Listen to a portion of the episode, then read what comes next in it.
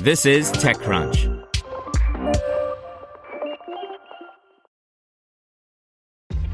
This episode is brought to you by ShipStation.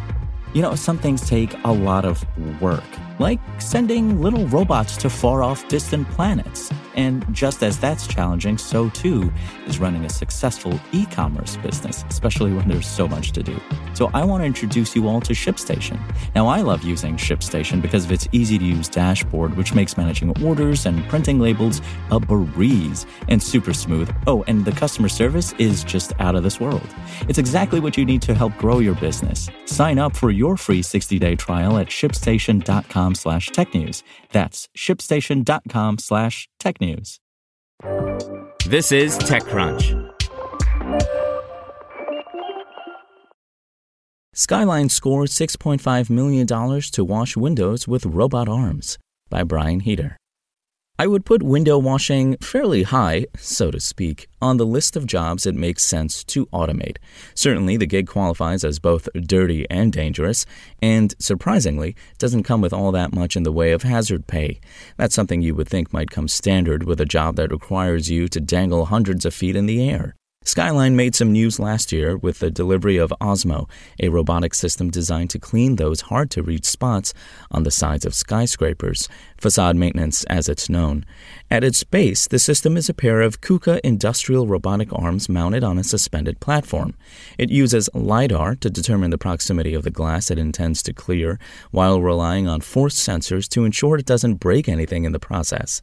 Baked in algorithms ensure a steady robotic hand under extremely windy conditions, while the company says it's capable of recalculating an optimal cleaning path hundreds of times per minute. Today, the New York based startup announced $6.5 million in what it's deemed pre Series A funding.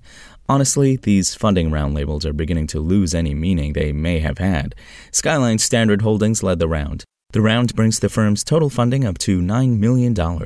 This successful funding round and first Ozmo deployment shows that the demand for our products and services are not just tangible and felt by investors, but that there's a major business opportunity ahead of Skyline, says CEO Michael Brown. The conviction of our team is being matched by the investment community. Certainly, there's plenty of opportunity there with tens of millions of windows that need cleaning in New York City alone. SpokenLayer.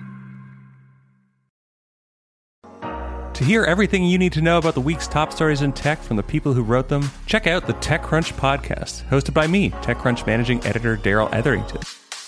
Each week, we go in depth on two or three of the week's top stories from in and around the startup ecosystem and I'll be joined by the TechCrunch experts who covered them. They tell us why the news is so important and what they think matters most to you, our listeners, whether you're just interested in tech or that's where you make your living.